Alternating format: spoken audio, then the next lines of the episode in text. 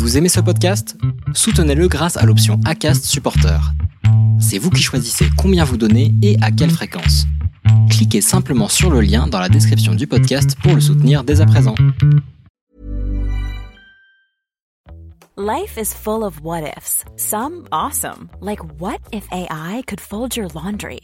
And some, well, less awesome, like what if you have unexpected medical costs?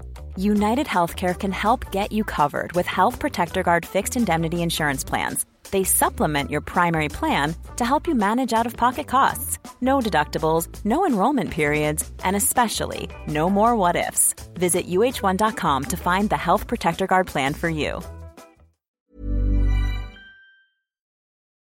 Les déviations racontent les histoires de celles et ceux qui ont changé de vie.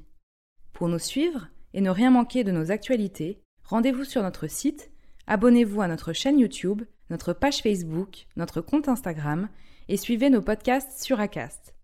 Tout de suite, un nouvel épisode, une nouvelle histoire, une déviation. Savoir saisir euh, la chance ou l'opportunité euh, et surtout ne pas avoir peur de dire allez il y a un changement, on y va. Je m'appelle Patricia Perracini, j'ai 56 ans, je suis originaire de Périgueux. J'ai eu euh, une vie euh, bah, mouvementée, euh, géniale, merveilleuse, avec plein de choses différentes, à des âges différents. Petite, j'ai été pensionnaire toute ma scolarité. bah, je me suis, je dirais, éduquée, levée toute seule. Et puis des parents les compliments, c'était pas leur fort. Et puis j'ai jamais vécu avec eux. Mon père est parti euh, très tôt et ma mère, c'était pas du tout son fort. Et je pense que ça m'a forgé un sacré caractère. J'ai commencé la natation à Périgueux dans un petit club. Et petit à petit, euh, je commençais à avoir des bonnes performances. Donc je suis partie à Bordeaux faire mes études pour passer mon, mon maître nageur sauveteur. Donc là, je continue à nager. J'étais euh, finale B au championnat de France. Donc petite euh, carrière, euh, je dirais, régionale. Donc du coup, j'avançais pas, j'arrivais pas à attraper une finale A au championnat de France. Donc je me suis dit, bon allez, je vais arrêter. Euh, maintenant, j'ai quand même 23 ans. la natation, ça s'arrête tôt. Hein. Et je suis au Krebs, je suis en train de déjeuner. Et il y a un entraîneur qui est là en stage et qui me parle. Et en fait, bah, je pense qu'entre le dessert et le café, ma vie va changer puisque cette personne euh, me dit écoute, je t'ai vu nager et si je t'entraîne, moi, je t'amène sur le podium français. Oh, j'en ai encore des frissons parce que cette phrase, il m'a donné confiance en moi, ce que je pense je manquais depuis euh, un petit moment. Je dis bah écoute, euh, banco. Donc du coup, bah, je me suis entraînée. Championnat de France arrive et là, troisième française, premier podium. Oh. Et là, il vient me voir et puis il me dit écoute, c'est l'année des JO. On était en 1988, Séoul donc. Qu'est-ce qu'on a à perdre? On va tenter la qualif. Je dis attends, la qualif c'est dans six mois. Et il me dit euh, ah non non mais là on va pas laisser passer. T'es à 5 dixièmes, enfin je veux dire t'es pas pas loin donc euh, il faut y aller quoi. Bah du coup euh, je recommence et là j'inclus beaucoup de musculation, ce qui à l'époque ne se faisait pas pour les nageurs puisque j'étais sprinteuse moi, 50 sans nage libre, je vais pas au-delà moi. Arrivent les championnats de France. Je monte sur le plot de départ. Et je suis à côté de Catherine Plewensky, qui est la meilleure nageuse du moment. Et je nage mon 50 mètres. J'arrive deuxième, donc je suis vice-championne de France. Déjà, euh, pour moi, c'est... Euh, voilà, je suis euh, hyper heureuse. Et je rate la qualif des JO à 2 centièmes. Donc je dis, bah tant pis, au moins J'aurais tenté ça, euh, deux centièmes, eh ben, c'est rien. C'est vrai que ça fait mal parce que, mais bon, j'y étais pas préparée forcément, donc euh, voilà. Et en sortant de cette euh, course, j'ai quelqu'un qui vient me voir et c'est le meilleur club français féminin de l'époque, le CS Clichy, qui me demande de signer. Là, il m'énumère stage à la Réunion, trois semaines, une voiture, tu es payé pour nager, enfin, tu deviens professionnel alors que je faisais des babysitting euh, pour m'acheter à manger euh, là-bas et je payais mes bonnets, mes lunettes à Bordeaux, quoi. Et là, je fais je signe n'ai même pas discuté. Et je suis arrivée à Clichy. Donc du coup, bah, je nage avec eux, on devient championne de France par équipe, on est championne d'Europe par équipe, je suis vice-championne d'Europe. Euh, vraiment, il se passait des choses merveilleuses, je suis professionnelle, euh, je gagne de l'argent alors que ça n'existait pas. Et à un moment, je me dis, je suis fatiguée. J'ai quand même 25, 26 ans. Je fais les pires championnats de France de ma carrière et je décide, bon, bah, de finir ma carrière, de rentrer sur Bordeaux. Alors je dis pas que je l'ai bien vécu, parce que c'est très dur. Euh, je pense que tout sportif de haut niveau a du mal à arrêter une carrière. Parce qu'on est adulé, il se passe beaucoup de choses et d'un coup, plus rien. Mais plus rien. C'est-à-dire que tu rentres chez toi, tu dis, bon, ok, qu'est-ce que je fais? Donc je dis, bah, j'ai mon diplôme de maître nageur sauveteur. je suis partie euh, en saison de maître nageur sauveteur. Ça va me changer les idées et puis ça me fait réfléchir. Je rencontre des musiciens qui étaient là-bas et qui, qui faisaient des concerts euh, dans des campings, dans des bars. Et on discute et on discute. Ils me disent bah, si tu veux, aide-nous à trouver des dates et tout. Alors je m'y mets, je commence à leur trouver des dates. Puis ça m'intéresse. Et je monte à Paris et je fais euh, une semaine de stage dans l'édition, une semaine de stage dans la production. J'apprends et je suis contente d'apprendre.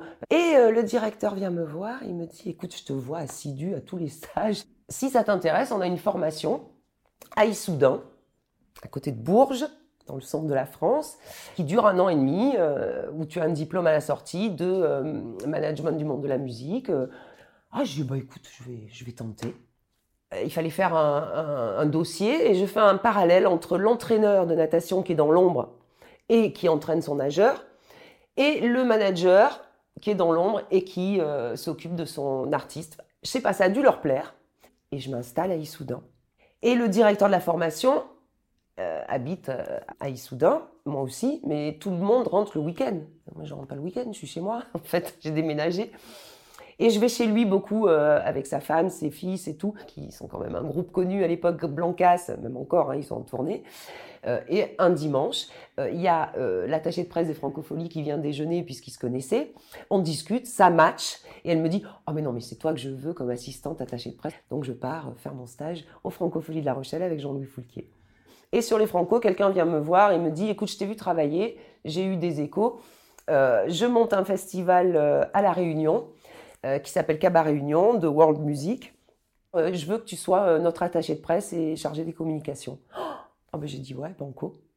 Donc je pars à la réunion avec Césaria Evora, Ismaelo, euh, il y avait Yuri Bonaventura et il y avait aussi Arnaud, le chanteur euh, belge. Et je rencontre Yuri Bonaventura. Il me dit mais je suis tout seul là, ça avance pas. J'ai dit écoute, tu sais quoi, je sors de mon école de management du monde de la musique, si tu veux, je te manage.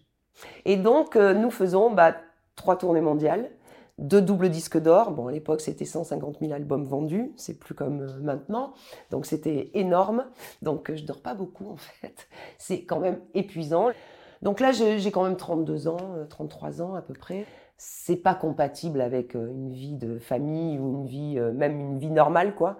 Donc, je dis à Yuri, écoute, je pars en vacances. J'ai une amie qui est à Saint-Martin. Oh, je dis, bah écoute, je viens. Là, je rencontre un homme donc, euh, je me dis, tiens, parce que bon, j'avais laissé un peu euh, l'amour de côté, hein, on tombe amoureux.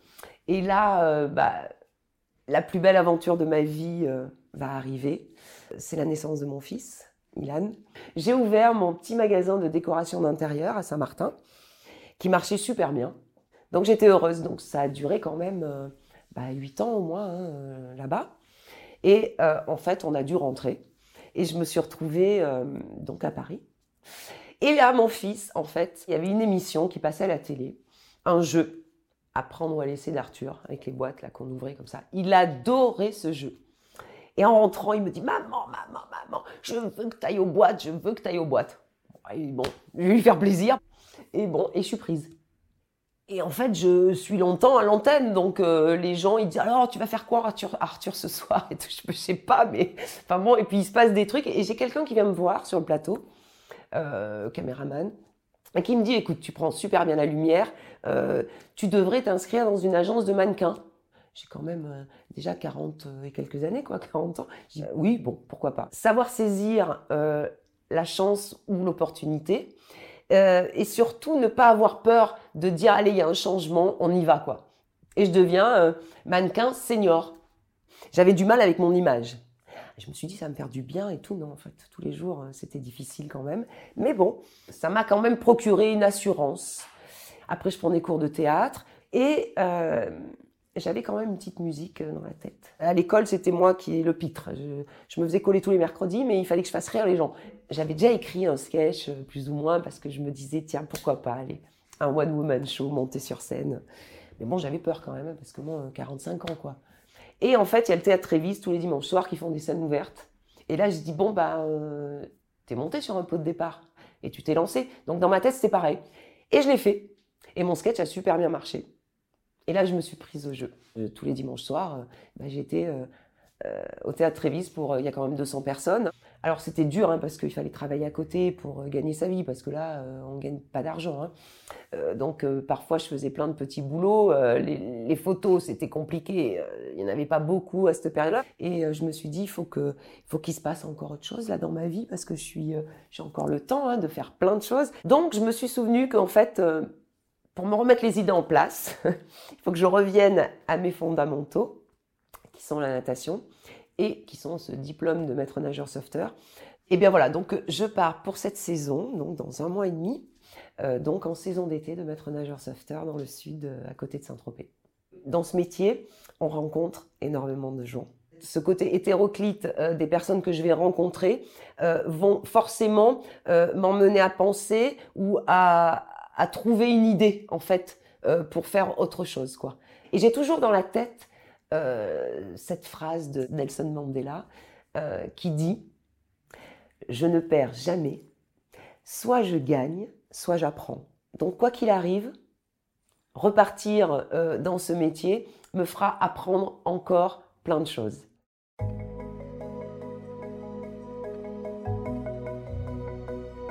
C'était un entretien mené par Lauren Lott et réalisé par Sidney Clazen. Retrouvez la vidéo de ce podcast sur lesdéviations.fr. Commentez, écrivez-nous, partagez, taguez vos amis, réagissez avec beaucoup de cœur, de pouces levés et d'étoiles quand on vous le propose. Les Déviations est un média à retrouver sur lesdéviations.fr, Facebook, Instagram, YouTube, iTunes et plein d'autres. Les Déviations n'ont qu'une vocation, raconter des histoires de gens qui ont changé de vie. A très vite pour un prochain épisode.